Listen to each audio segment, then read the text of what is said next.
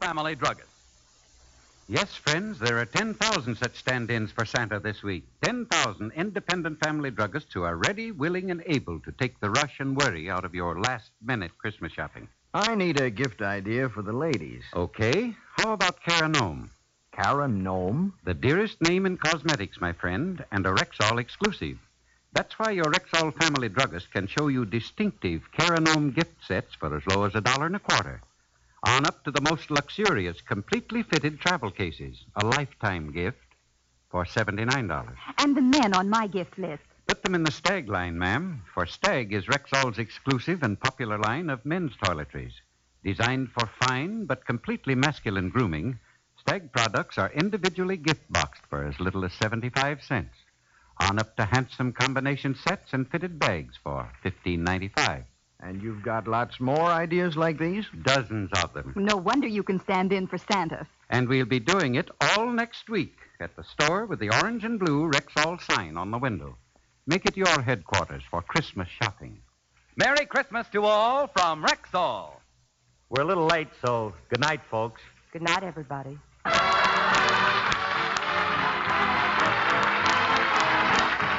This program was produced and transcribed by Paul Phillips. Be happy on Christmas Day. Eliminate the rush and worry, the disappointments of last minute Christmas shopping. Tomorrow, take your gift list to your Rexall family druggist. His store is filled with distinctive, sure to please gifts for the home, for the children, for the entire family. Gifts it's a pleasure to give, economical to buy. Look for the store with the orange and blue Rexall sign on the window. This week, it's headquarters for just right, price right Christmas gifts.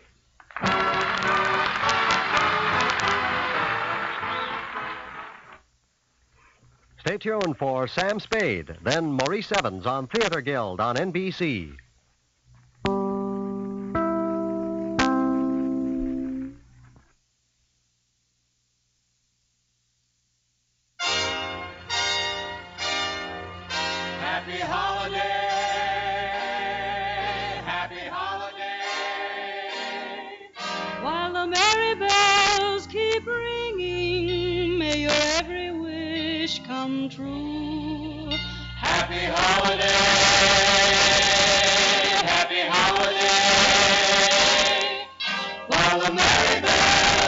Keep ringing, happy holiday to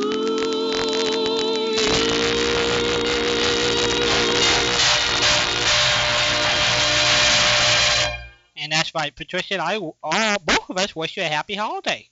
Merry Christmas in July. That's right. Well, that was the Phil Harris Alice Faye Show from uh, December 18th, 1949. Any thoughts about that show, Patricia? It was a great show because it showcased the entire cast of characters, aside from being a, a fun show and Remley with his electric everything that he wore. But I recall your having mentioned a while back that Elliot Lewis and acting were not necessarily the best of friends. It was not his um, his prime choice. It was not his passion. Um, he was a uh, was born in Los Angeles area around 1920, and went to LA City College, where uh, in the late 30s were a lot of famous radio actors um, who became well known, all came together in a radio acting class, a radio studying class, and uh, Elliot Lewis uh, and many others, Jeanette Nolan, all took a class under the writer named True Boardman, who wrote Silver Theater and later directed shows. And through that opening, they all got to get parts on Silver Theater and different radio shows. But uh, I think Elliot's true interest was in writing. He viewed himself really, especially in later life, as a writer.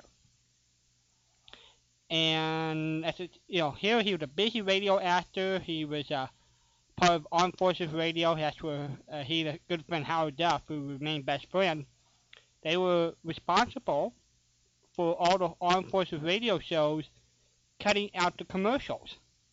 So they would get copies of the network show, and those those guys were part of the uh, Hollywood studio that uh, AFRS studio that would cut out the commercial and send those back to overseas to all the, the affiliates. And that was their main job. And then uh, Ellis after the war uh, married Cathy Lewis. She might have done it during the war, and that was her true uh, maiden name besides her married name is Cathy Lewis. And in the 50s, they were really known as the first Mr. Mrs. Radio, the first acting team. And uh, he got into writing the script for Suspense and directing Suspense, and that ping pong for him producing uh, crime shows in the 50s, and uh, wound up being the director of the I Love Lucy show.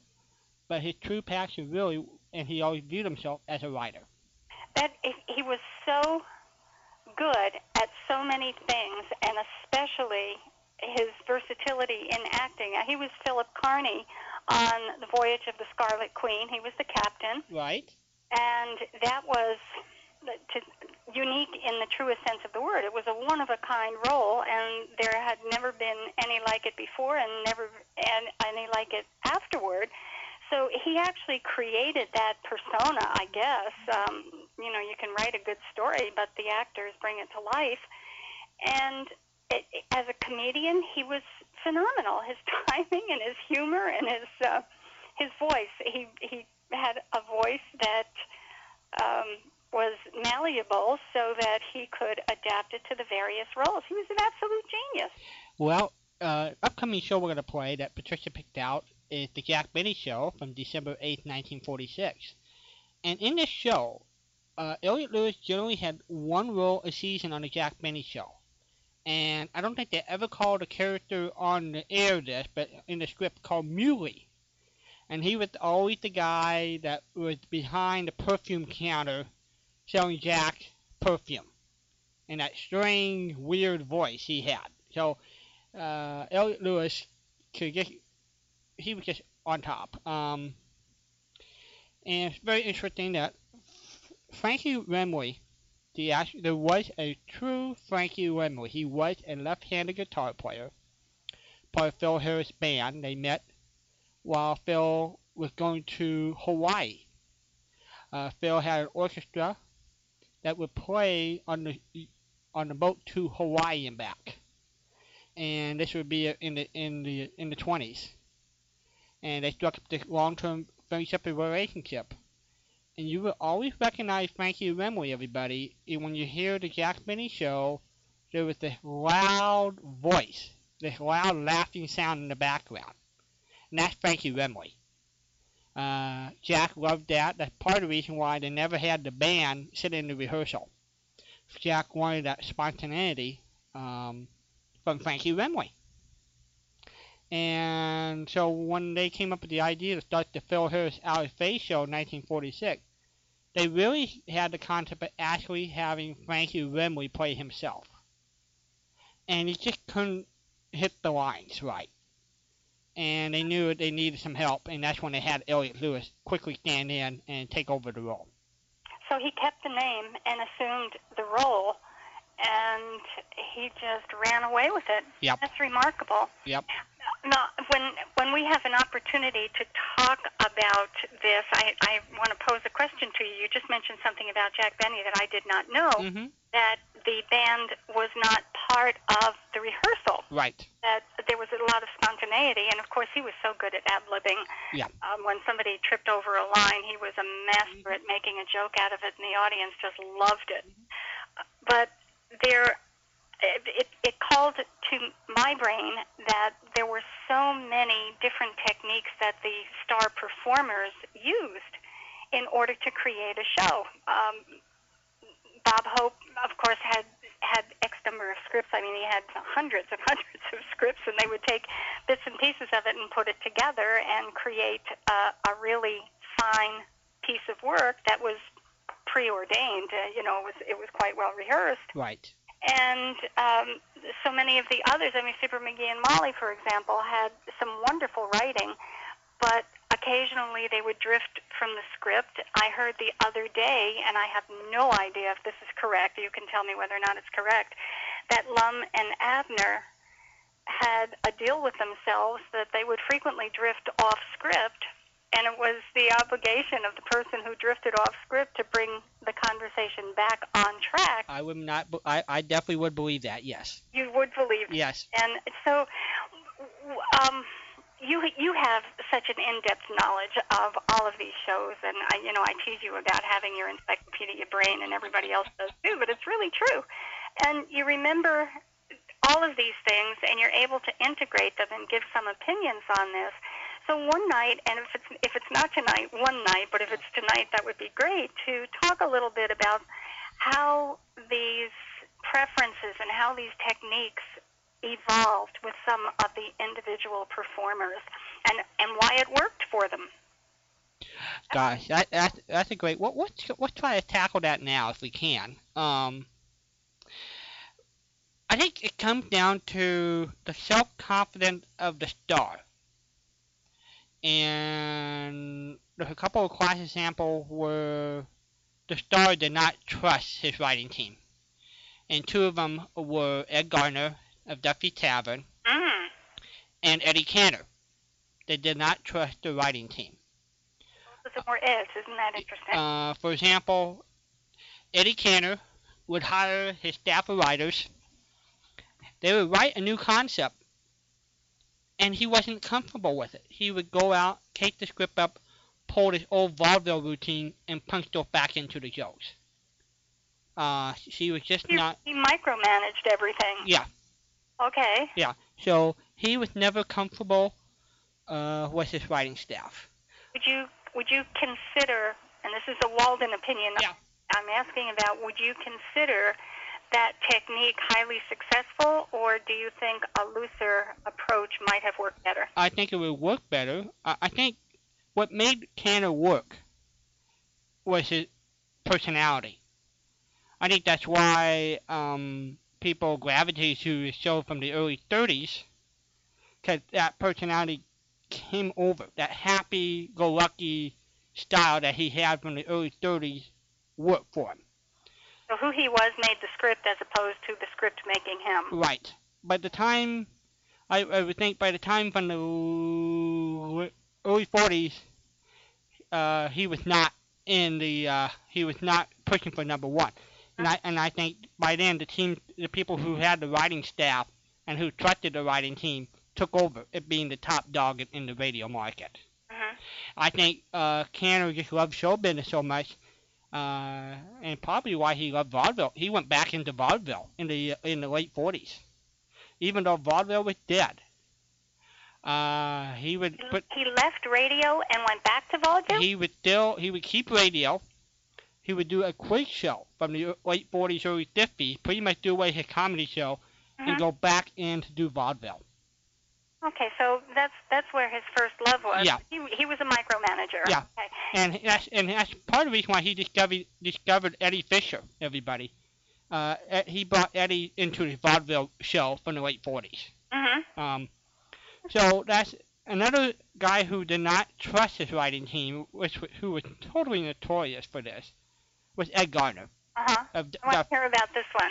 of Duffy's Tavern. Uh huh. And um, I think he only trusted one gentleman, and I'm just drawing a blank of oh, uh, Abe. Uh, uh, uh, Abe Burrows. He trusted Abe Burrows, who for a while was the head writer of the of the writing team. Uh-huh. Abe Burrows, his son, later uh, created Cheers on television. Oh my. And if you think about it, there are some similarities. I just never sat down to watch Cheers on television, but and, tel- and Ed Gardner, there is somewhat of a lineage of that. Well, they're both they the both of them are centered within a bar, within a neighborhood bar with Yes, their clientele. So right. that's interesting. Yeah. I Did not know that. So father and son had hands in those shows. Um, Ed Gardner, and I, he, if you told him a funny line, if you were a cab driver and told Ed Gardner a funny line, if you were a waiter and told Ed Gardner a funny line, he would hire you and put you on the writing team. How many writers did he have? Uh, well, many because he was the notorious firer of writers. If he was not happy, and which was very often, uh, especially he had a preview. So by the midway through the working week, he would take the writing team's script, and if he wasn't happy with the script, he would demand a new script within two or three days of showtime. and he was notorious for hiring and firing writers pretty much on the spot. Now, was that a sustained show, or did they have an advertiser? They did have an advertiser. They did or did not? They did. They did. They did. Uh, Bristol Myers is, was the main main one for them. Okay. Now, does the advertiser or did the advertisers fit in this picture that you're painting? Uh, and I'll use Ed Gardner as an example. Yeah. He certainly isn't the only one. Did they not have any say about what was happening on the show, or did he have a total creative license here?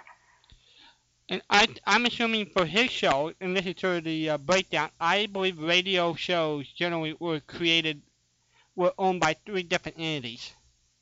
And I'm assuming his show, because he was, Ed Gardner's background was a first as a radio director, Mm-hmm. and he could not find anybody to play Ed Gardner. He did it himself. So he had control over the show. It was his concept, his idea. So if he he would he would be stronger than the advertising agency. There are some instances where the network created a show, some instances the advertisers would create a show. But my guess is Ed Gardner created and owned his own show. Wow. So he had more weight than the in advertising agency would. So he really had a leash on that show. Right. And and he he had he had tremendous people. He had somebody who I met a few times who people adore his work today, Larry Gelbart. Mhm. Larry Gelbart is pretty much the creator and th- comedy brain of MASH, everybody. Uh, he started writing comedy when he was 14 years old for Danny Thomas in 1944 Wow. and he was doing it for Ed Gardner when he was 16. Then Bob Hope hired him when he was 18, and he wrote for Sid Caesar's show, a show starting at 22.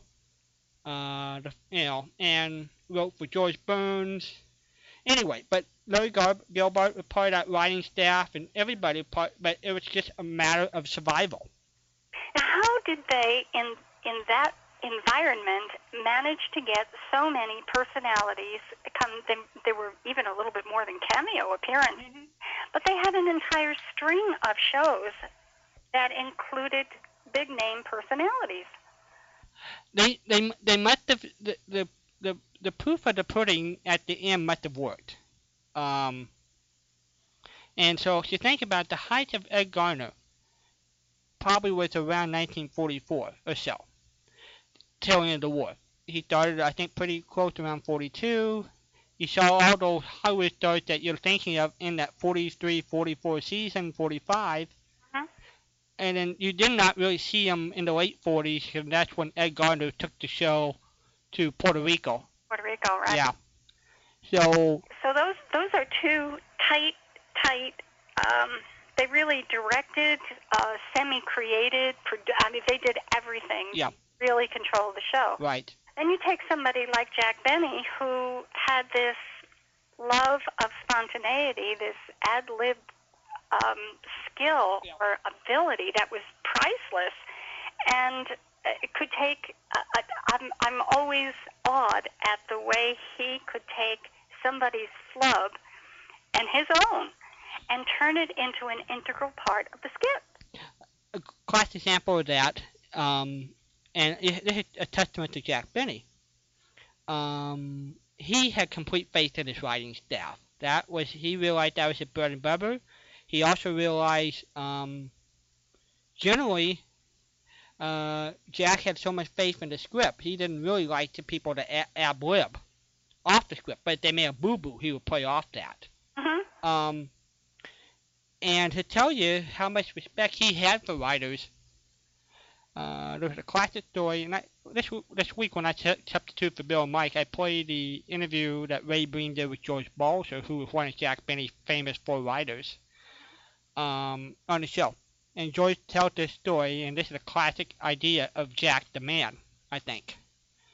Uh, the way the Jack Benny show was worked in the heyday, you had four writers two were split up in partnership. Uh, the two of them wrote half the show. The other two wrote the other half of the show. And then they call each other and figure out what was the middle bridge and they piece it together. That's amazing. They brought it to Jack on Friday and it worked all day with Jack. Well, Jack viewed himself as one of the writers, as the fifth writers. and there was a joke that he did not like. And he was arguing to the writing team, that is not funny. I just don't see this funny. And pause. And George Balzer said, Jack, you know, you could be right. But we four writers believe that you're wrong. And he just, he, he Jack broke up and he said, you're absolutely right. If you guys who are part of my partnership think that's the way to go, we're going to stick with the joke. So he didn't use his trump card at the star, the owner of the show. Mhm. He just went with the uh, collaborative venture of the of the writing team. Yeah, that's interesting. I have one script, and then I'll, I'll let this go. We wind up in a conversation, and now we've got a, a Jack Benny show, Yeah. and I've got some questions that relate to Jack Benny. Good. Um, Fibber McGee and Molly. I, I keep going back to them because it's one of the shows that I know more about. I found more intelligent when I talk about them because I know a little bit more about the show. But I have one, uh, obviously, copy, so I don't have an original script. I have one Fibber McGee and Molly script. And, you know, as as I mentioned before, he could take a flub and roll it, and so could Molly, and they were usually his flubs, and could roll them into a new joke and still keep moving on. And there was one I recall not hearing not very long ago where Mrs. Uppington made a comment about the interior of Fibber and Molly's house, and the line was, "It's supposed to it's supposed to have been, it's not a palace, but it's ours." And he wrote, he read it as it's not a place, but it's ours. And Molly said, "You better go back and look at that again." and, they, and they did, and he and he reread it, and he said, made a comment about it. They laughed, and then just kept right on going. So he was flexible enough not to get irritated. Mm-hmm. He knew how to get his arms around it. Mm-hmm. But the script I have the, that was copied from the original, and he signed off on was loaded with cross-outs, with new words, with um, adjusted lines. I mean, he really paid very, very, very close attention to even individual words in some of his lines. So he exercised an awful lot, at least in this script anyway. Maybe it was not, uh, this is not representative of the entire show, but he really took some great pains to make it sound like Fibber's language, like Fibber's show, like Fibber was supposed to sound.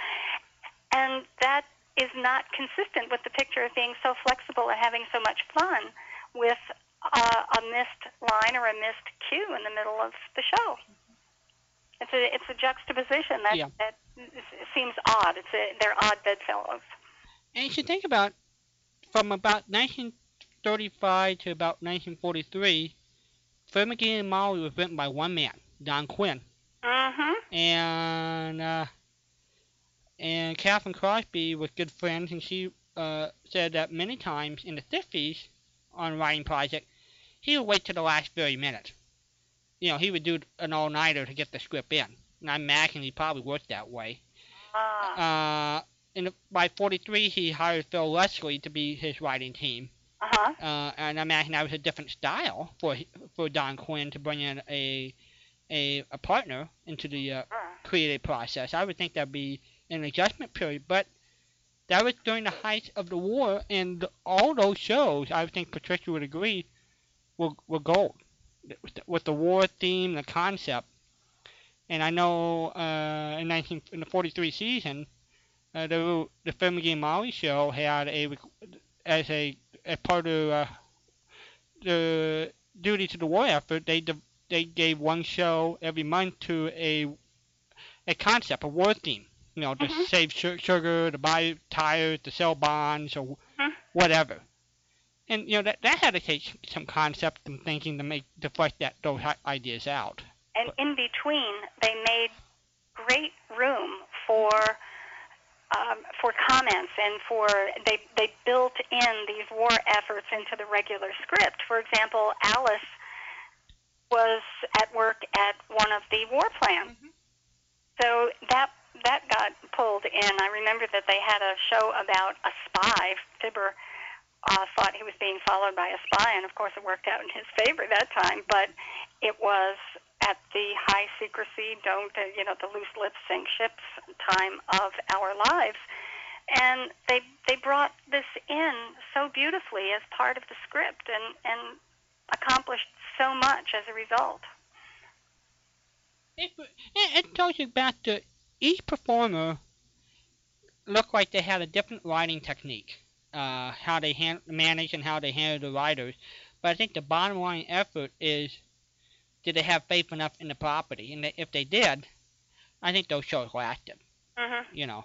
Now, with with with Fibber, um, uh, it just came to my mind that the script that I'm talking about, I believe it had it was the one where he lost the button on his shirt and Yeah. he wound up, you know, getting a thousand things Right, that's 1939. That was with Don Quinn, you bet, by himself. when.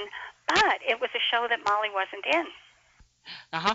Yep. I wonder if that placed extra pressure on both of them because Fibber had to carry the entire show himself. I probably did, but remember, Mo- Molly was sick for a year and a half. Right. and uh, I haven't sat down to listen to a lot of the ones I just uh, acquired from 1938. I'm anxious to see how did they adjust it. The ones I've heard from early 39, there's definitely a different balancing act. Mhm. Um, it's probably why they try to bring ZaSu Pitt into the show as you know a female comedy uh, Right. counterpoint. Right.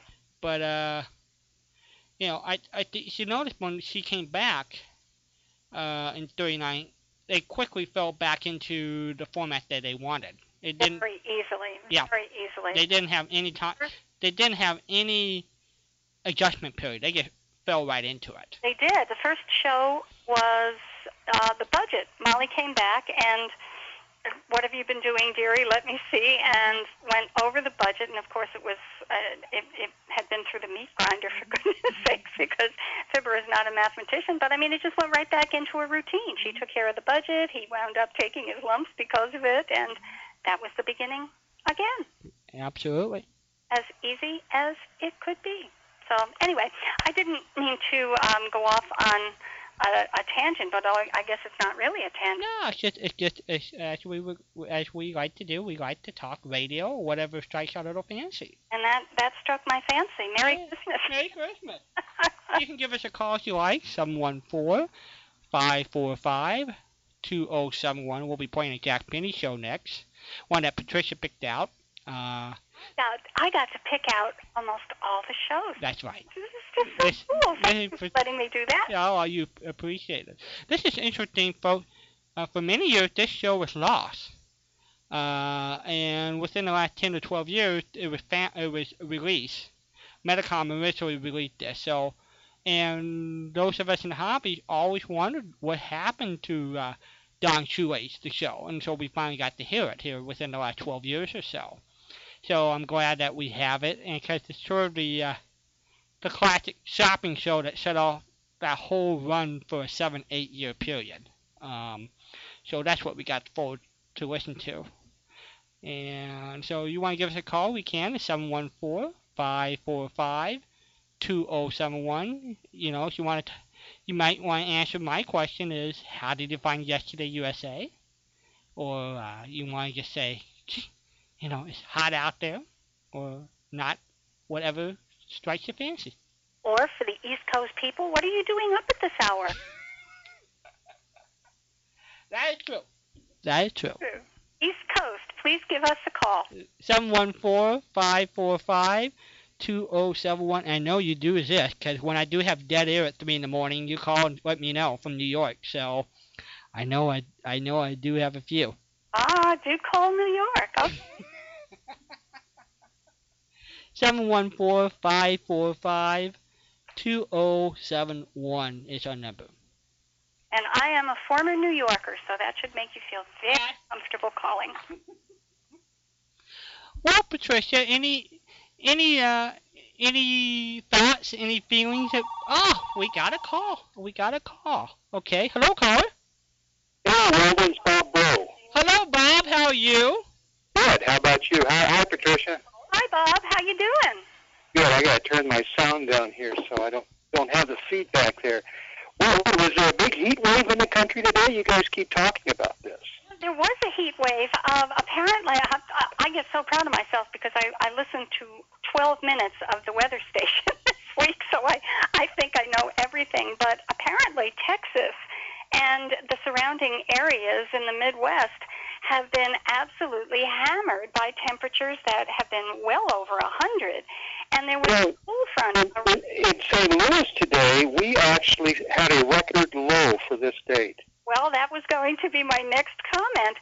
The the one thing that everybody was talking about on that on the Weather Channel was that there was this highly unusual cold front that was coming down from Canada. It was actually a Canadian cold front that is seen, according to these people, not every four years, maybe once every four years, and it was cooling everybody off, and people were going to have to go to bed with blankies. so you're telling me it arrived. Well, I worked out all day today. Uh, Saturday, I work outside all day. And uh, it was, I don't think it got over 72 or 73. Wow. Just delightful. A nice breeze. Cloud, you know, it felt, in fact, yesterday morning, when I got up and went outside, it almost felt crisp. Oh my. It's very strange. It was wonderful. Yeah, it felt like um, maybe in the middle of October, you know, or, or, or even early November. It uh, it was very strange for St. Louis in July. Oh, I'll take it. For anywhere, the corn and the pumpkins are probably confused. Yeah, yeah. You want a trivia? I'm a. What's that? You want a trivia question? Oh, sure.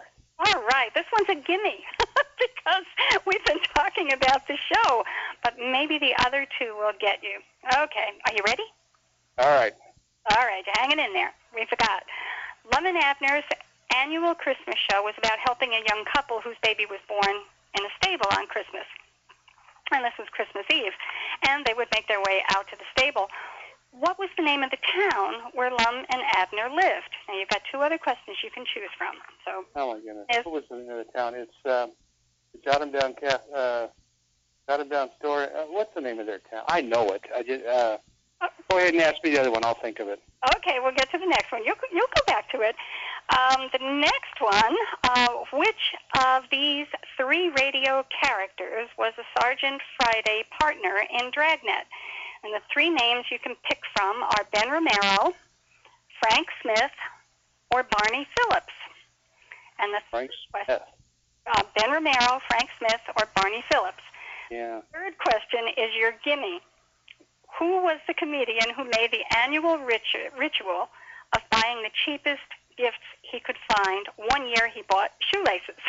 For his announcer, Don Wilson. What have we been talking about? Okay, so the first one is Lum and Abner's hometown. Who was the cheapskate who bought shoelaces as a major Christmas gift? And which of these three was a dragnet partner? Was it Ben Romero, Frank Smith, or Barney Phillips? Which one would you like? Well, uh, well, I'll take the middle one. Ben Alexander played Frank Smith Okay, on Dragnet. Yeah.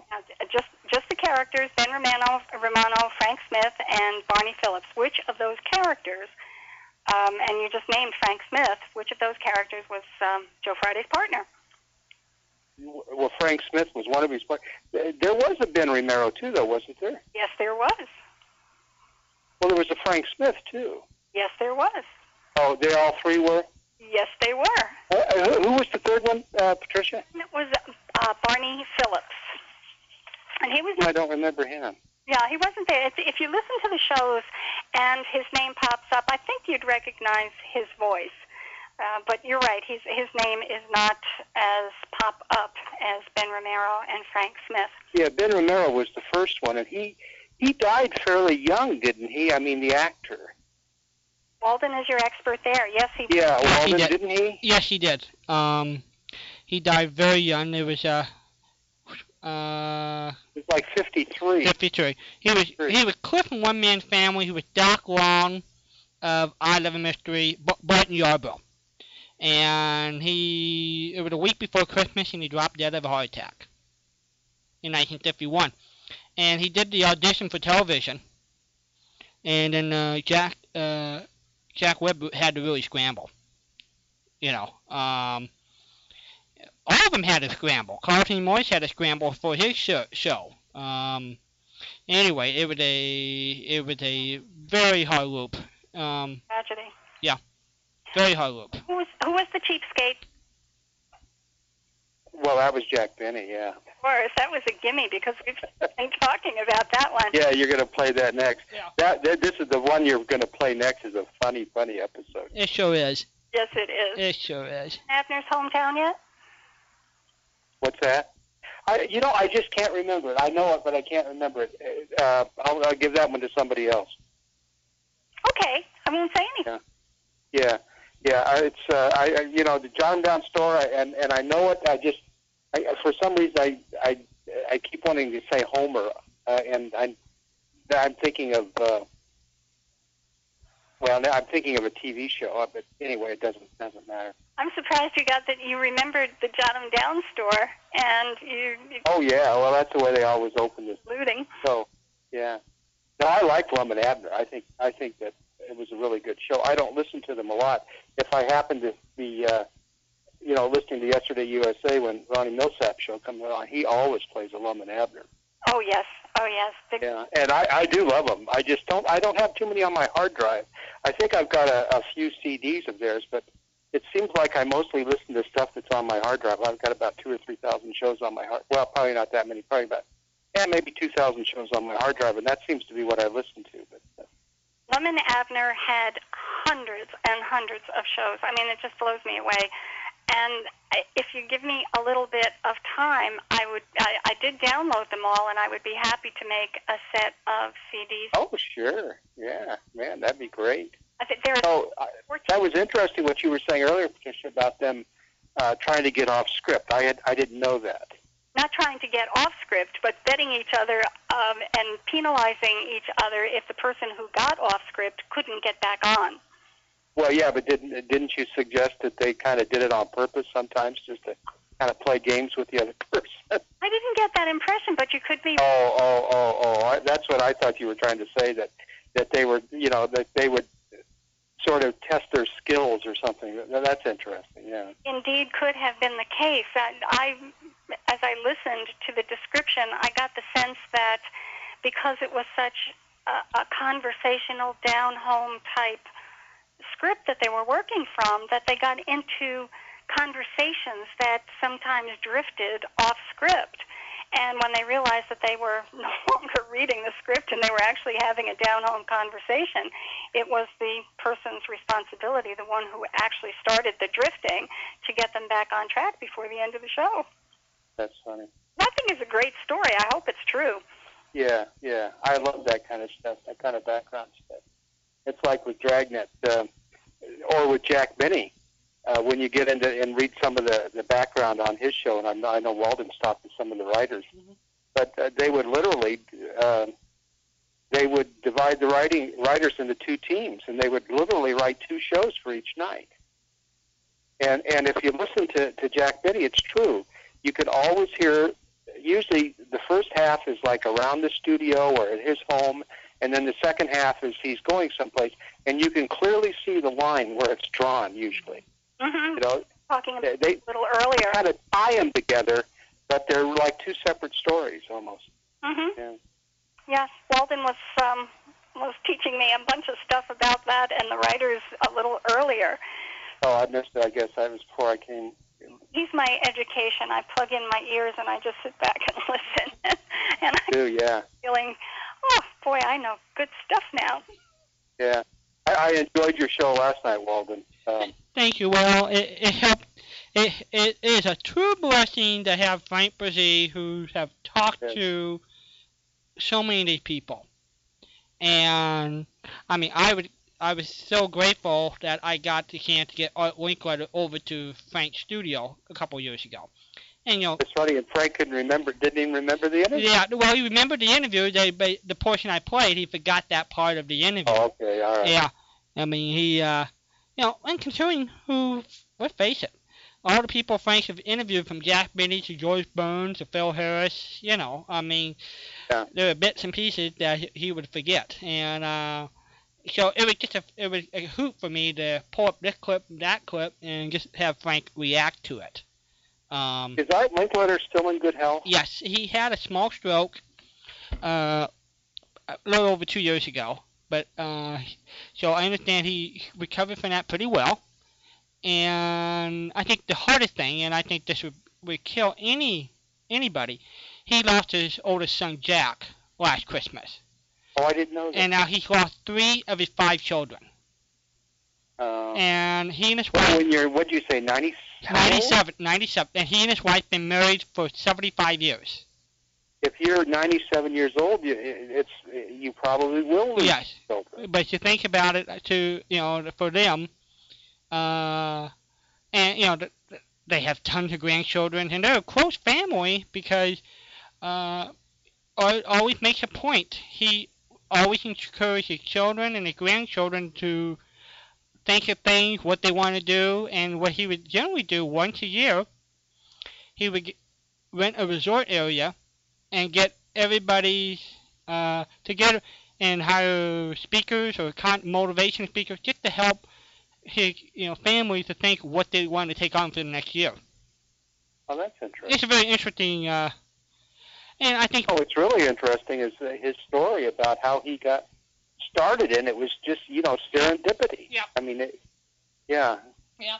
Well, and, and you know, considering his background, uh, being adopted, um, being homeless for a year, uh, that's part of the reason why, to him, he, doing a Christian work of uh, helping fundraising around the country, around the world for missionaries who help the homeless. That's that's his heart. Because he said, eh, eh, for any young person living homeless and not having, not knowing where to go and place to eat, that sure helped drive him ever since he lost his daughter, uh, the last 35 years of his life. Yeah. You know. Well, it's nice that someone that has so much Yeah. re- realizes that uh, the real value of having assets like that is to be able to help other people. Absolutely. Yeah, it's not to show how powerful you are. Yeah. Yeah. Yeah. He he was a funny guy. I uh, you know I, I looked him up on IMDb, and you know I, for all of his years and all the types of show business, he only has two film credits. Yeah, he told Frank he just didn't feel comfortable. He didn't view himself as an actor, Yeah. and he just didn't view himself as a, as a TV personality. Yeah. And he said his true gift was to talk to the common, ordinary man, and he said it'd probably be on his after, you know, on his, you know, when he passed away. You know, I talked to twenty thousand kids. You know he um, if you go onto YouTube, Mhm. there- there's a wonderful. I had copied some stuff. I had been opening my shows with uh, some clips of him interviewing kids. Uh, you know, from the old house party show. Yeah. If you go on YouTube, there's a wonderful clip on there, and it's Bill Cosby doing a tribute to him. Because I don't know if you recall, Bill Cosby started a, a show, Kids Say the Darndest Things. Yeah, I seem to remember that. I, I missed it when it came on, but you're right. Yeah. But- Well, anyway, and, and Cosby was interviewing him, and they were showing a number of clips of kids, you know, that Art Linkletter interviewed, and that's actually what I was using. I had I had recorded those. Well, they had like one or two adults come to him, you know, there and say that you, uh, you interviewed me, and and you know, it was it was very warm and, and friendly. And then Bill Cosby said, uh, Art, what would you say if I told you everybody in this studio audience were, were kids that you had interviewed? And he goes, no. And it was so touching because he got so moved. But here was a studio audience of probably 300, 200, 300 people, and they were all kids grown up that he had interviewed. Wow. And they, uh, yeah, you can see it on YouTube, and, and they all came up and started, uh, you know, talking to him and stuff, and that's that's when they faded out. But it was pretty pretty touching. I think it was actually a um, probably a CBS television show that they had done uh, as a you know a, or NBC maybe as a tribute to uh, to Art Linkletter. But yeah, boy, that's really something. That is Well, I got you guys off subject. I'm sorry. You- No, we don't ever have any subject, do we, Patricia? I guess not. Good one. Truly. I'm sorry. I didn't even. I just. I started that off by just saying how much I enjoyed the show last night. and That was. I'm, I'm really quite serious. I don't think I've ever heard Walden have a subject. No, that's true. He has a show, but not a subject. Yeah. Well, that's uh, Well, I, I think to be honest with you, I think we all um, have a, a passion for talk radio. I know Patricia does. I do. I know you do, Bob. Yeah. I, I know uh, Kim Bragg, uh, my friend Brian. I, and I miss those days of talk radio of the 70s and 80s, was it wasn't all political, or it was a little bit Talk radio. It wasn't preach radio. You're absolutely right. yeah, and, and I and I when I can get a chance to sort of uh, do that in a way, I think it, it's one of the best use of radio in a way. Mhm. Resurrect the format. Mm-hmm. Um, you know from a long time ago that I am a talk show junkie, but it's talk show that I'm interested in, and that's pretty hard to come by. yeah. And and what's sad today is not only are they political, but everybody is so um, radical. Uh, you know, it's just like there's no no giving any middle ground to, somebody that doesn't think like you. You know, it's just name calling and uh, Exchange of information. There is yeah. of opinion, and there is no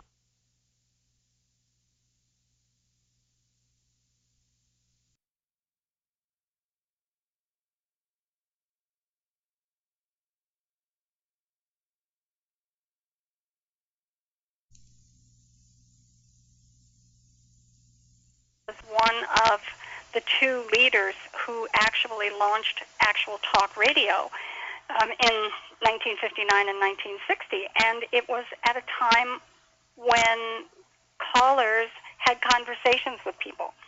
They weren't attacked or they weren't patted on the back. They were they were conversed with as representatives of various opinions, and they didn't have to agree with each other, but they always had intelligent conversations. Yeah, yeah. I remember uh, about that time in L.A. Because you know, growing up out there, uh, KLAC was one of the first stations that went all talk, and uh, their their lineup was they had Joe Pyne in the morning, and he was political. But then they had Lohman and Barkley, who you probably remember. Uh, Wal- I do. I do. I do. In the 70s. Yep. Yeah, they were sort of the West Coast Bob and Ray. Right. And then they had, uh, yeah, a, a, a fellow named Joel A. Spivak, who, who uh, since went east, and they had, um, well, anyway, uh, all of their people, that they weren't political. I mean, they might talk about issues of the day, but most of it was just sort of entertainment, and you know, the, the, the issues didn't have to be political issues. It could be, you know, uh, Simply topical. yeah, yeah, just whatever it might be. Maybe there was a health issue or something, and people would call in and talk about it, or you know, yeah, yeah. And it, it was so sad because uh, yeah, I used to listen to that stuff all the time. Ray Briem, I used to listen to Ray Briem all the time.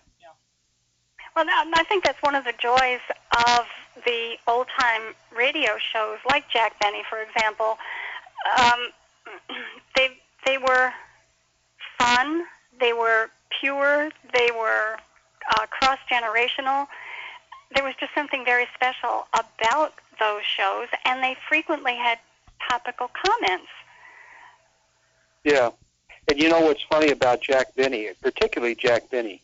Uh, a couple other comedy shows will do it to me too. Sometimes Fibber McGee and Molly, who I like an awful lot, and also uh, you just played uh, uh, what's his name? Uh, Harris and Alice. Phil Harris. Yeah, but uh, Jack Benny, I, I can still listen to it and and be by myself and laugh out loud. And laugh out loud. Yes. Yeah, I mean there are things that will literally make me laugh out loud, uh, and it's just it's just funny and funny's funny, and it doesn't have to be crude, and it doesn't have to be vulgar, and it doesn't have to be you know aimed at hurting somebody else. Of course, with him, most of the laughs are self-deprecating. Yes. That, yes. You know, just That's uh, a little earlier as well, where he could take a, a flub, one that he made, and weave it into the lines of the show seamlessly, but knowing that he was poking fun at himself, as you say, a self-deprecating approach to humor, and it worked, but it worked best because it was really who he was.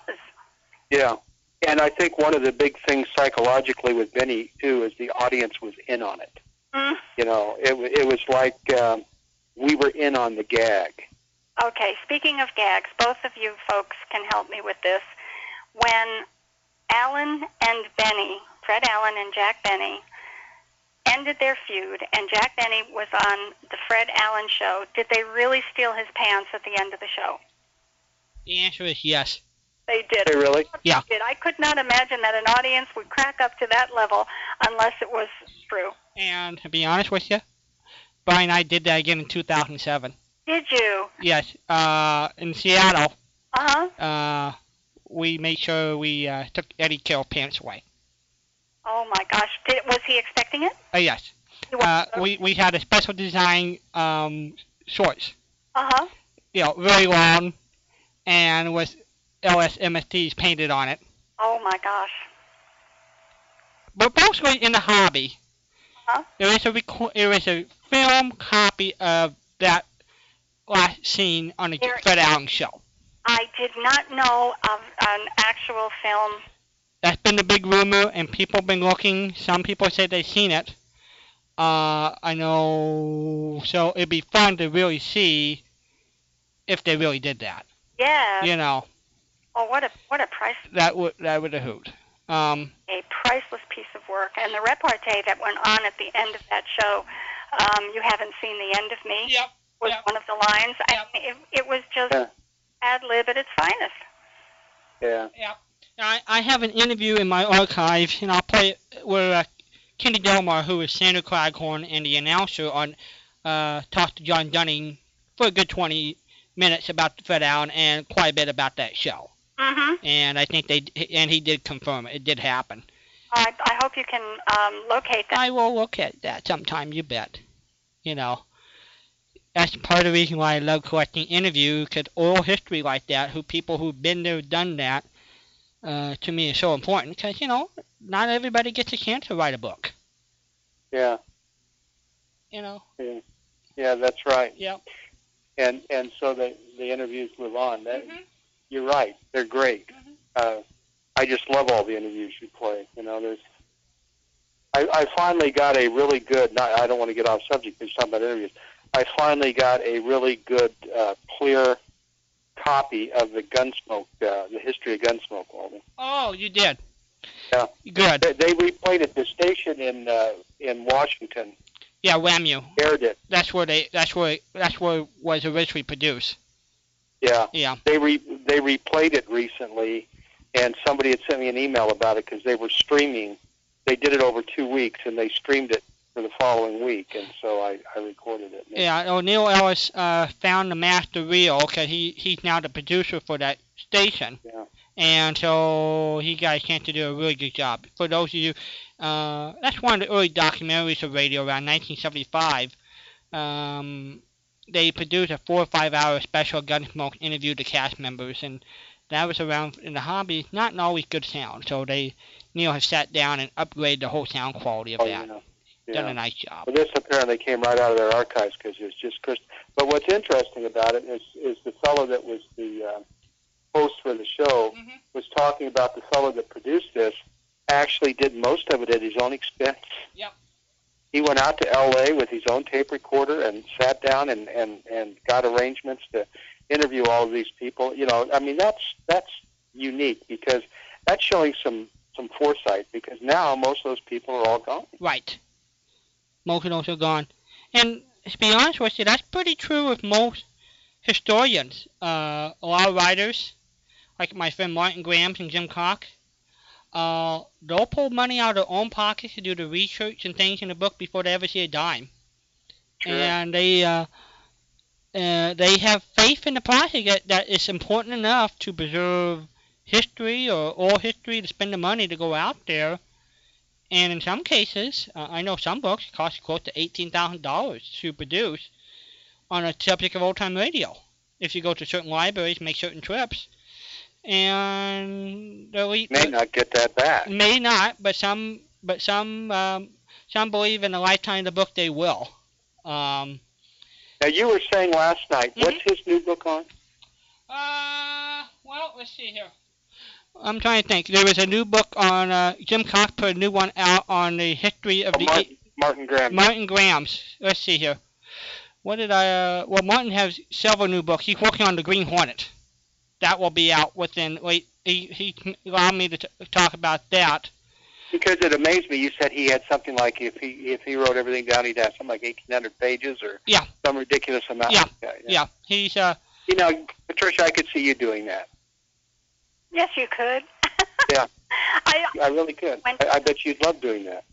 my my single it's not my single it's one of my biggest um, challenges to getting projects finished is that I love to research and you pull a thread and you want to verify that piece of information from Yeah. other sources to at least give some credibility to it and those two give you another piece of information and I can start off doing something with the Mississippi River and wind up researching London. You know, I mean, it just Yeah. it just takes off that So way. there, there, yeah, it's a matter of staying focused. Yeah. Yeah, yeah. Well, attention deficit doesn't help there either, you know, which I do have, but um, Yeah. it can be a challenge.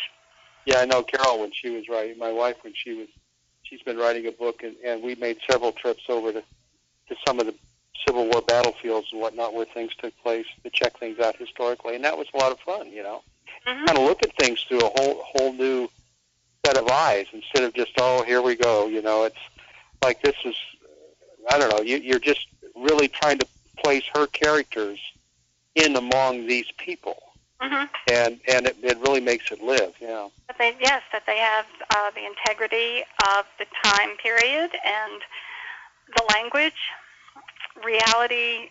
Uh, you know, some some writers surrender reality and call it fiction. and, you know, there are some limits. Yeah, sometimes it really, uh, you know, it's funny. I read um, a recent book by Larry McMurtry, and it was about a a, a family that uh, it was an English family that was wanted to. They were a well-to-do family, and they wanted to see what the American West was like, and so they took this tour. Uh, you know, kind of followed the Lewis and Clark Trail, and they were kind of going to make a big circle. And I was just amazed. I, I thought he was supposed to be such a great historian, and I was just amazed at the liberties he took with these historical people and took them and put them in the wrong place at the wrong time at the wrong age, and just you know, and it just really bothered me. And it wrecked You know, the entire book because it did. You know, Uh, they had Kit Carson doing things that Kit Carson never did. uh, Oh, and and, and uh, e- even to the point that he changed where Kit Carson died, and the circumstances surrounding his death. And I thought, but you arrogant. You know, if you're going to do that, make a fictitious character. Don't take a true character in history and change the historical facts about the person. And I'm not talking about insignificant facts, you know, that might might be challenged. I'm talking about where the man died and, and how he died and mhm. what the circumstance. You know, it's just amazing. I, I just. Uh, And Walden and I were talking earlier about writers and the scripts that they came up with and the creativity involved and who had their fingers in the uh, creative process.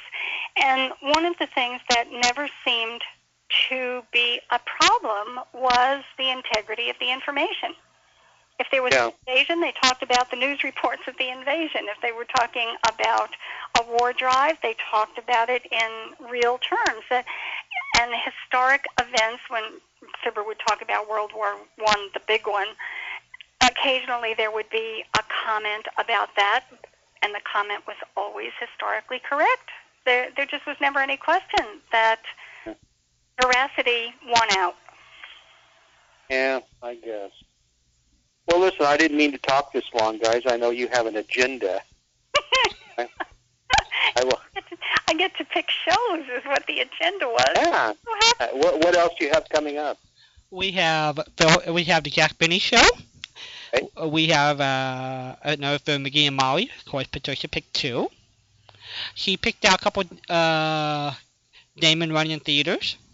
Oh, So we she what, ha- the, uh, Bickerson's. She has a Bickerson. I mean, Patricia and the Bickerson go hand in hand practically. Uh, what else in my notes here? She had three Jack Benny shows picked out. And uh, what else? Oh, uh, uh, Sherlock Holmes, a shadow. I saw it. So I don't know how I I don't know how much we'll get to tonight, but at least, at least Patricia's shows are on hand. I picked out a whole bunch of them to. They're, they're surprises for me too, but I do hope, if you can do it, that you have room in the schedule to play the one with Jack Benny decorating his Christmas tree. In fact, we'll play that. We'll do a double Jack Benny. We'll play the two races next, and then we'll come back and play the, the Jack. That, is, is that the one where the uh, he, Pull out! Pull out! Pull out! Did, Yes, and he keeps trying to. He doesn't want to buy a new string of lights, so he keeps trying to repair the other one. Every time somebody plugs it in, he gets electrocuted. It must have been a favorite. It must have been a favorite script because they sort of they used a version of that in 1948 when they were testing out the CBS studio before they made the move from NBC to over to CBS. well, it it is was that right? priceless, and the the writing was good, but the delivery was priceless. Yeah, yeah, he was he was tremendous. You know, uh, it's funny. I was reading fairly recently that uh, oh, what's his name? Uh, Kelsey Grammer hmm when he did Frasier, the show Frasier, which was very a very well written show. But he said that he he stole his style directly from Jack Benny. And all of a sudden, I, I would watch the show and I would realize it. He would stop and fold his arms and look at the camera, Uh huh. exactly the way Benny used to do. And he would do the uh, the, the pauses, you know, like Benny did. Mm hmm Yeah, And his Funny. brother might, and without too much stretch, be considered the Frankie Remley of um, Phil Harris and Alice Faye.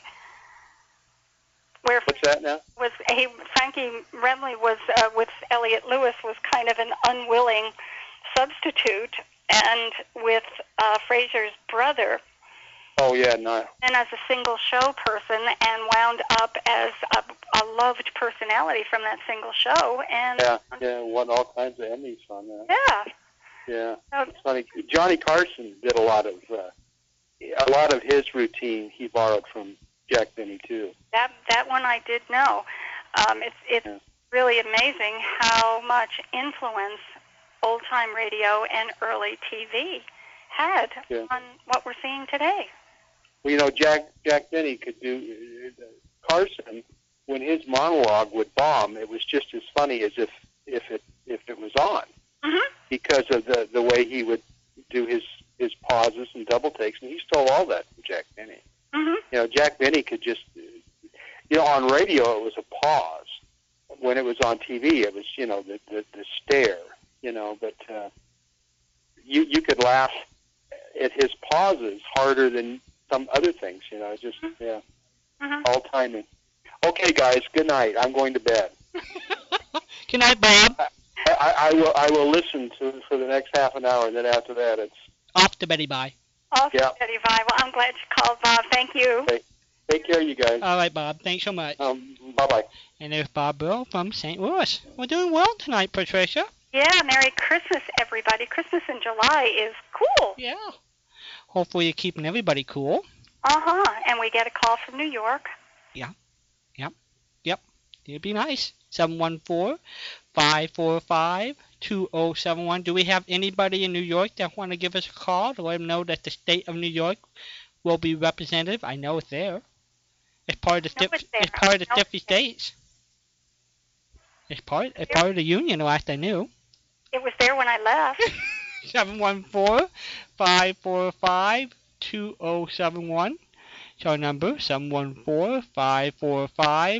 714-545-2071 is our uh, happy number here on Christmas in July.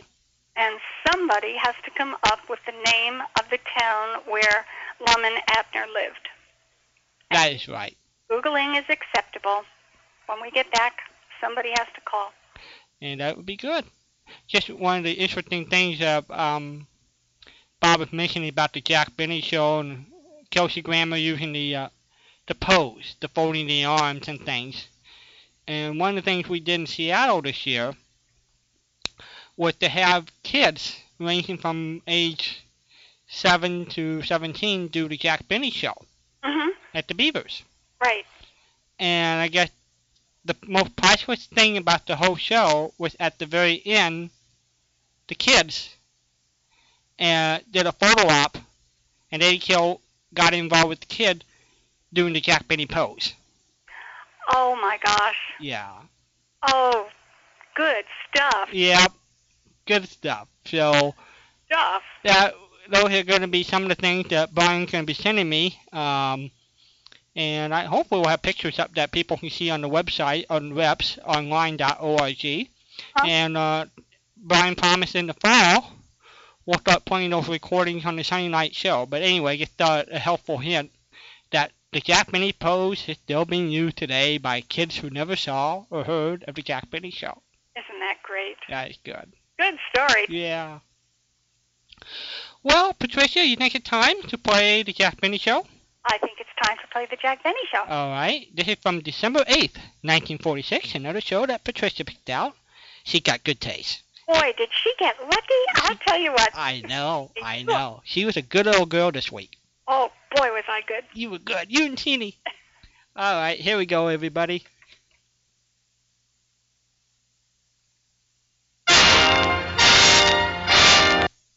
Well, we'll put Jo Stafford away and bring you over to Jack Benny Show. This is live radio. You can sell that.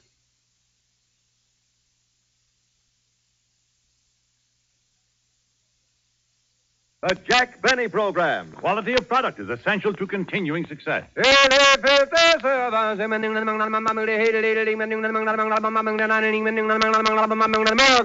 a cigarette, it's the tobacco that counts, and LSMFT. Lucky Strike means fine tobacco. Yes, Lucky Strike means fine tobacco. It takes fine tobacco to make a fine cigarette.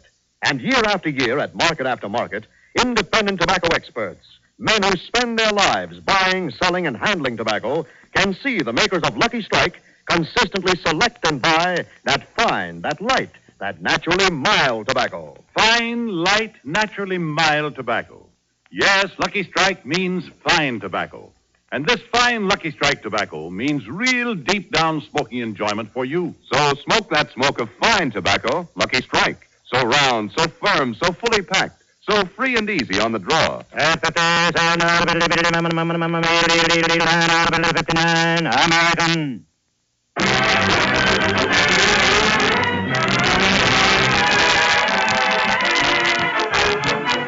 The Lucky Strike program starring Jack Benny with Mary Livingstone, Phil Harris, Rochester, Dennis Day, and yours truly, Don Wilson.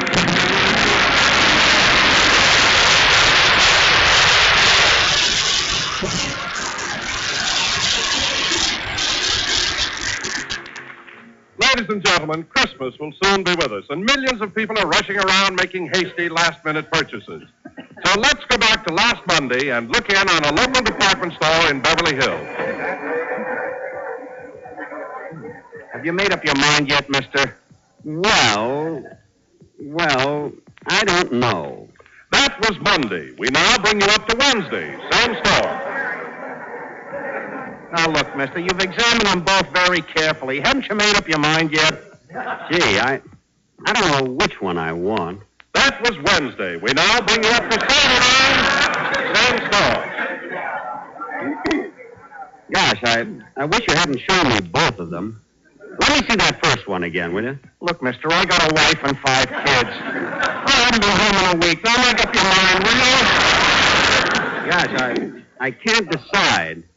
This one looks nicer, but the, the other seems to be more durable. Oh, Jack, for heaven's sake, shoelaces are shoelaces. Mary, when you're buying a gift for somebody, you don't rush into things. Now, let's see. If I take the. Oh, pardon me. Hello? Yes? Oh, thanks. Thanks for telling me. Goodbye. Gee, it's so hard. Look, mister, I want to go home. I got six kids now.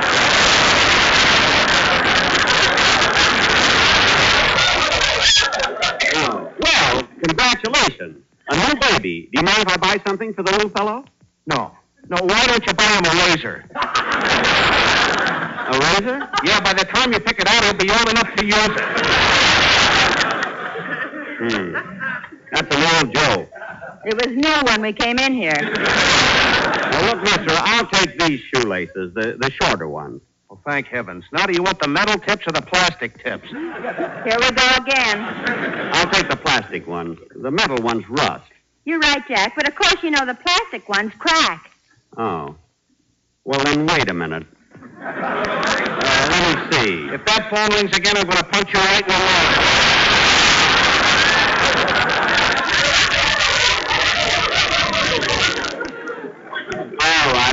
Give me the metal one. Yes, sir. I'll pick them up later. I'm opening a charge account.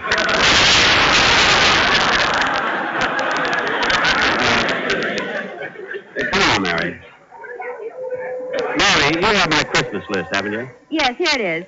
And what does it say? It says, uh, Dear Jackie boy, I couldn't meet you last night because a customer spilled a chocolate soda all over my uniform. So I had. This is on the other side. Give it to me. Uh, wait a minute, Jack. Who's Josephine? The little brown car hop at Simon's Drive-In. She used to work at the Glendale branch, but they promoted her to Beverly Hills. Gee, I, I hope that chocolate soda incident doesn't send her back to Glendale. You know, she's very pretty, Mary. The drive-in uses her picture in all their newspaper ads. Oh, yes, I remember. She was Miss Cheeseburger of 1945. Yeah. She'd have made it this year, too, but her mustard was on crooked. Just wants to show you. Fate. A little thing like that. Let me see that list, Mary. Here. Can I help you, young man? Help me? Yes. You've been standing in front of this counter for ten minutes. Oh, I'm sorry. I'm confused. Well, that's understandable. You're confused because it's Christmas time. You've got the Christmas spirit. You're doing your Christmas shopping and you're looking at so many different things. Well, that explains why I'm confused in December. What about the other months?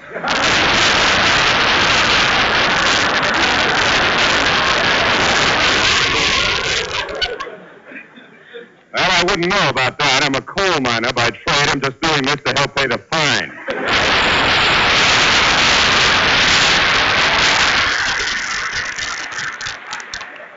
Oh, well, gee, I'd like to get something for my parents. Oh, your mother and father, eh? Yeah, how did you know?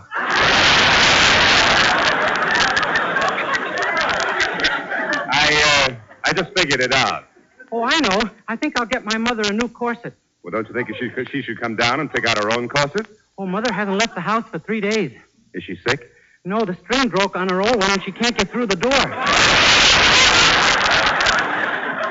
that's too bad. Yeah.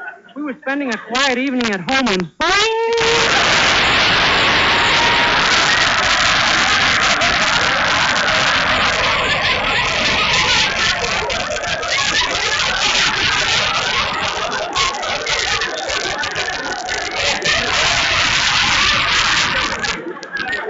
Steel stays flew in all directions. Oh, my goodness. Was anybody hurt? No, but my father got pinned to the wall. Anyway, wrap me up that size 44 corset and I'll take it with me. Yes, sir.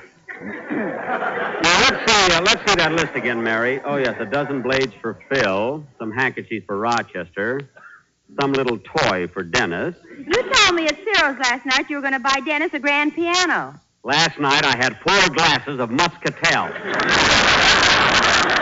I'm all right now, so where's the toy department? Oh, wait a minute, Jack. What about your producer, Robert Ballin? Oh, yes, I don't know what to get him. Oh, Jack, look. Why don't you get him one of those new canvas golf bags?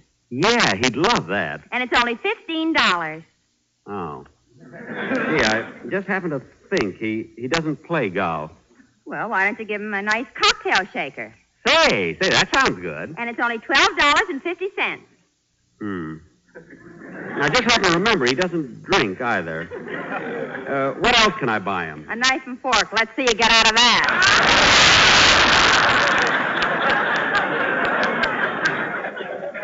Oh, stop, will you? I'll think of something. Now, let's see. Hi, Jack. Long time no see. Huh? huh? Oh, oh, hello. Come on, Mary. Uh, who was that? Oh, he's a racetrack tout I used to see at Santa Anita. You remember we ran into him at the Union Station last year? Oh, yes. Say, Mary, I want to get a watch for my sponsor. I wonder where the jewelry department is. Well, there's the floor walker. Ask him. Oh, yes. Oh, Floor Walker. Floor Walker.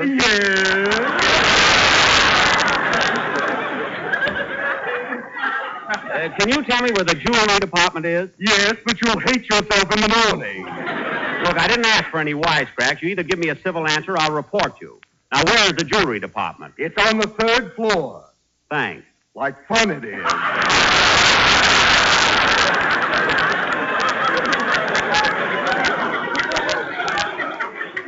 Never mind. I'll find it myself. Hmm. It's a fine store to do business with. You walked in here, Lotus Blossom. Nobody dragged you. Oh, quiet. Come on, Mary. We'll find her.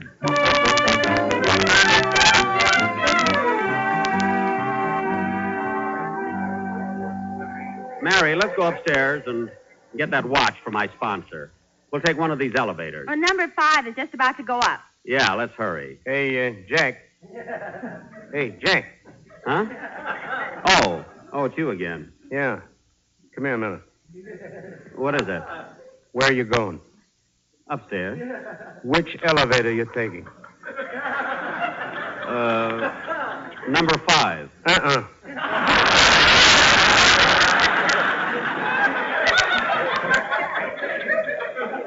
What? Take number three.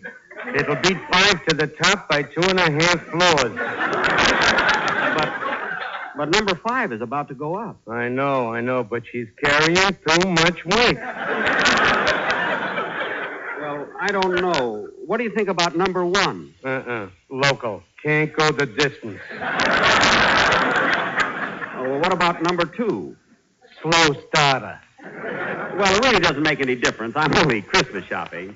Okay. It's your money. I wonder where he gets his information. Jack, are we going up or not? So far, all you bought is a pair of shoelaces. Well, at least the. Say, Mary, I was thinking. Maybe you were right about those plastic tips. I think they're better than the metal ones. I'll go back and change them. Oh, Jack. Come on, I'm going to change those shoelaces. Pardon me, miss. Uh, would you mind waiting on me, please? Why, yes, sir. What can I do for you all? Well, well, honey, child. Where y'all from? Alabama. You know, that's down south. Well, con my pone and mint my julep. Shake hands with a fella rebel. Oh, are you from the south, too? Am I from the South? Just run your hands through my hair and feel those boll weevils. Well, I declare. Say, wait a minute. Your voice is awful familiar. Haven't I heard it before? Well, sure you have, babe. I'm Phil Harris, the Texas Toscanini. Well, imagine that. Just wait till I tell the other girls that I waited on Phil Harris.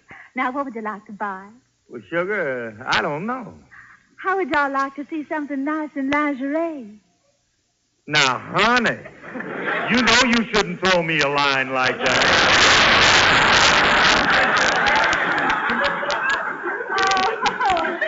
Oh, gee, Mr. Harris, you're so cute. Yeah, everybody notices it. Oh, you know, Mr. Harris, you're so much different than I pictured you to be. On the radio, you're such a braggart. You sound so conceited. I know, but it ain't really like that, honey. But Benny's writers always write me that way. His writer? Yeah, every time they get a hold of a beautiful hunk of man, they make him conceited. now, look, let's see what I can get for my wife. Oh, I know. Give me one of them negligees there. Yes, sir. Shall I wrap it as a gift? Yeah, and fix the package so she can't peek into it. You know, seal it over with some of that there scotch and soda tape. I'll have it wrapped up for you in just a minute. But look, Mr. Plastic tips and metal tips, what difference does it make? Well, it's a gift, and I want it to be right. But those other shoelaces are more expensive. I don't care. I'll take them anyway. When he buys shoelaces, money is no object. That's right. Give me the expensive one. All right, all right. You're not hurting me. I work on commission. Just wrap them, and I'll pick them up later. Come on, Mary. Uh, Jack, I want to stop a minute at the lingerie counter. I like this shade, miss. I'll take this pair of two-thread hose. You're wrong, lady. This hose is three threads. Oh, no, it's two-thread. I beg your pardon, but it's three threads. Listen, sister, don't argue with me. Not so long ago, I was standing right where you are.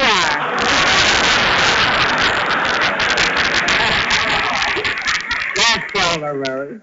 Well, hello, Mr. Benny. I see the Yule time is catching up with you. Oh, hello, Mr. Kitzel. Are you doing your Christmas shopping? the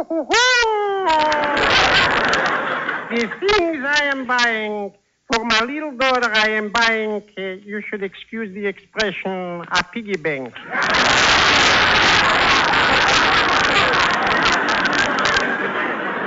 Uh-huh. And my little boy is at the age where he is going in for sports, but I don't know what to get him. Well, why don't you buy him a badminton set? Eh, I'll pay a little more and I'll get him a good minton set. What?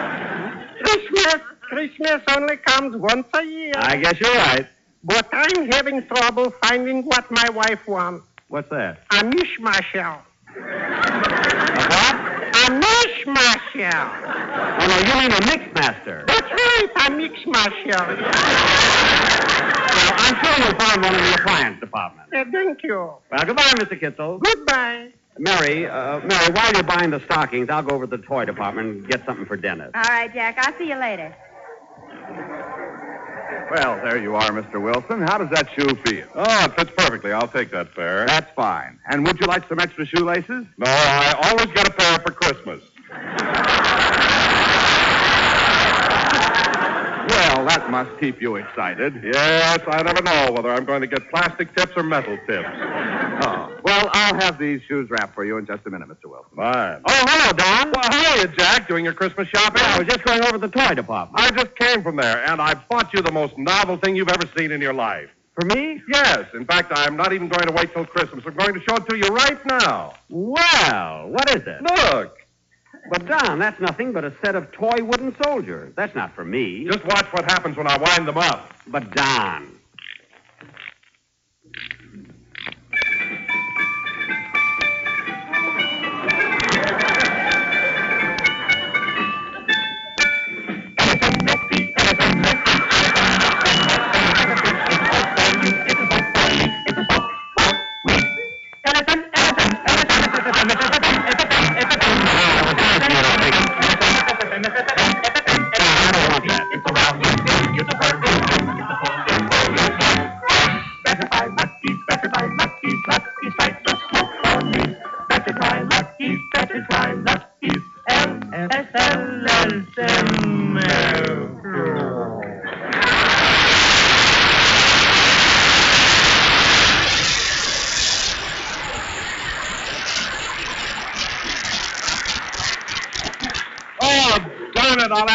Them up again. Never mind, Don. I don't want to, but it was a nice thought anyway. See you later. Uh, don't bother wrapping him as a gift. Here you are. Thank you.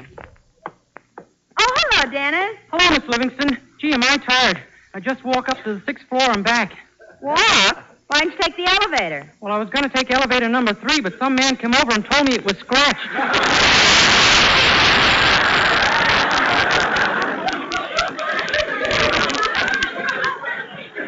Oh, yes. He's a friend of Jack's. What are you doing here in the music department? Oh, I was just going to buy some records. Here's a swell one, Mary. You want to hear it? Yes, put it on. Okay.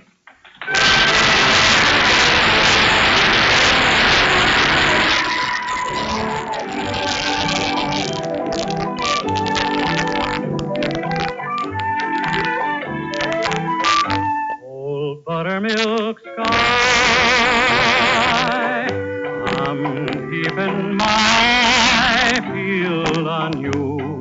What's the good word tonight? Are you gonna be mellow tonight? Oh?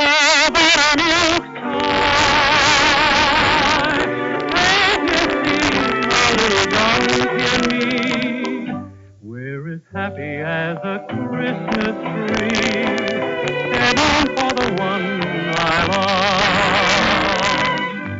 I'm gonna pop her the question. That question. You do? It'll be easy, so easy. If I can only find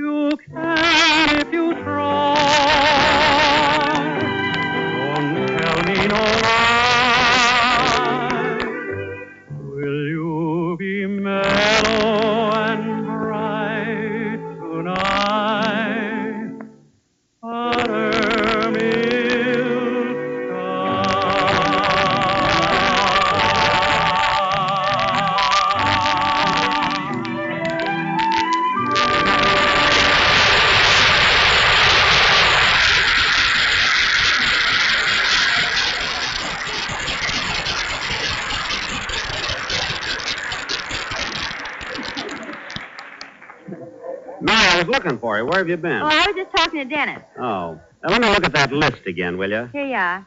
Gee, I still have to get a present for my old girl, Gladys Zybisco. I don't know what to get her. Do you think she'd like a lipstick? I don't know. She got lips.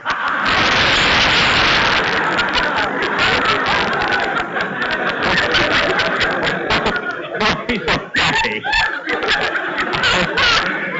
I think uh, I think I'll buy her a bottle of uh, I think I'll buy her a bottle of perfume. Let's see what else. Oh yes, I'll have to send something to Fred Allen. Fred Allen. I didn't know you and Fred exchanged gifts. Oh sure. This year I'd like to get him something he needs. I wonder what department sells plasma. Oh, come on, I'll get the perfume first. I think it's right over there, Oh, but look, oh, look, there's Jack Benny.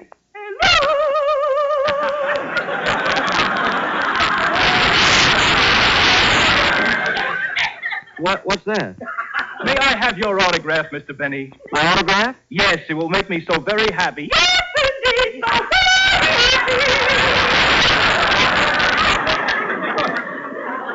Well, I'll uh, I'll I'll be glad to.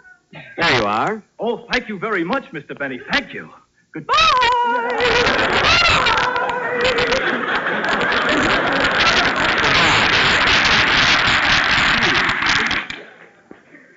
Who who was that guy anyway? What's the difference as long as he's happy?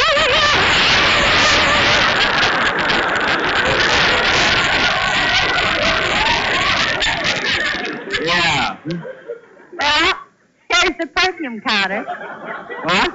Here's the perfume counter. Oh yes, yes. Uh, uh, pardon me, sir. Uh, I'd like to buy some perfume. Okay, mister. What kind of perfume would you like?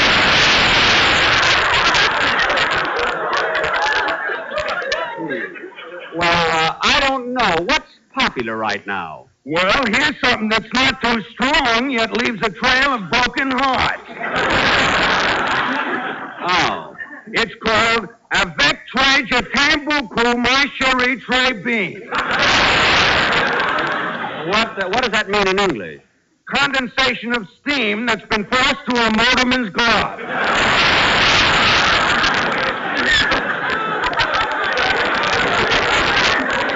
Gee, they go to so much trouble. No, no, I don't think I'd like that. Well, here's some other perfume called Essence of Smog. Well, I don't know. Mary, do you think I ought to take a bottle of this? Uh, certainly. Uh, how much is it, mister? This is 25 bucks an ounce, and the other one I showed you is 30 bucks. Well, haven't you anything a little more reasonable? Yeah? I even have some perfume for 25 cents an ounce. 25 cents an ounce. What kind of a bottle does that come in? It don't come in no bottle. We keep it on tap.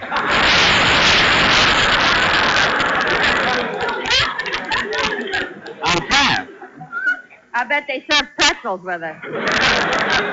Well, I don't think I'll take any. By the way, mister, how come they put a fellow like you behind the perfume counter? Oh, my regular job is in a delicatessen department slicing Limburger cheese. Limburger cheese? Yeah. Once a month they send me here to neutralize me.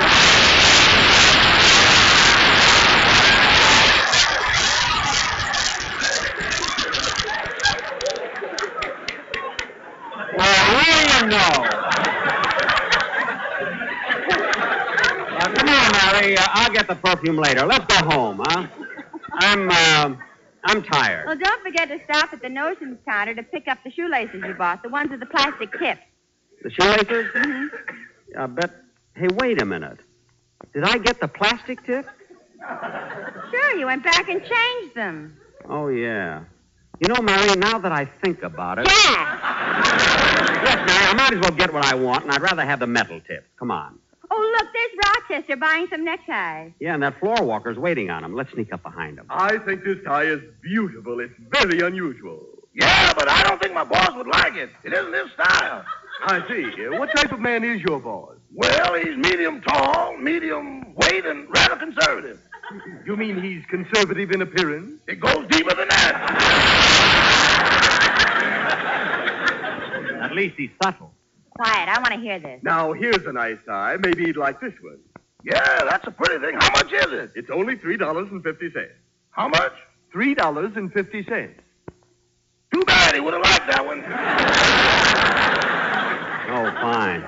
Well, if you don't want to spend quite so much, here's a nice tie for 89 cents. Well, that's close to what I have in mine and wallet.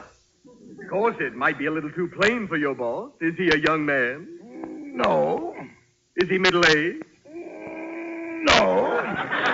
Is he elderly? Wrap it up. Rochester, Barn Joe. Oh, hello, boss. I didn't see you. I know you didn't. Don't be buying me any 89 cent tie. You keep out of this. I'm working on commission. Now, look, Rochester, you've been with me 10 years now, and I've been very nice to you. I've always tried to make things pleasant for you and keep you happy, haven't I? I'd like to hear Judge Goldberg's opinion on that. Never mind. Now, I'm leaving you here, and I want you to decide for yourself whether or not I'm worth more than an 89 cent tie. Come on, Mary, let's go. Say, Mary, which tie do you think Rochester's going to buy me? The one for 350 or the one for 89 cents? Well, if you were Rochester, which one would you buy? I'll fire that guy. oh, here we are, Mary. Here's the notions counter. Oh, say, mister. Yes? About the shoelaces I bought. Oh, yes, yes. I've got them all wrapped up. Here you are. Well, I've been thinking about the plastic tips, and I think the metal tips would be much better. No. No, no. No. But all I all I want to do is change them. Change them. Change them, he says. This can't be happening to me. This must be a dream. Look, mister. I've always been a good man. Oh, Always did the right thing. Look, mister. Worked oh. hard in the store. A loyal employee. Look, clerk. I When the Christmas season started, they gave us our choice of department. I know. I could have had any counter I wanted. But I took shoelaces. Look. Shoelaces!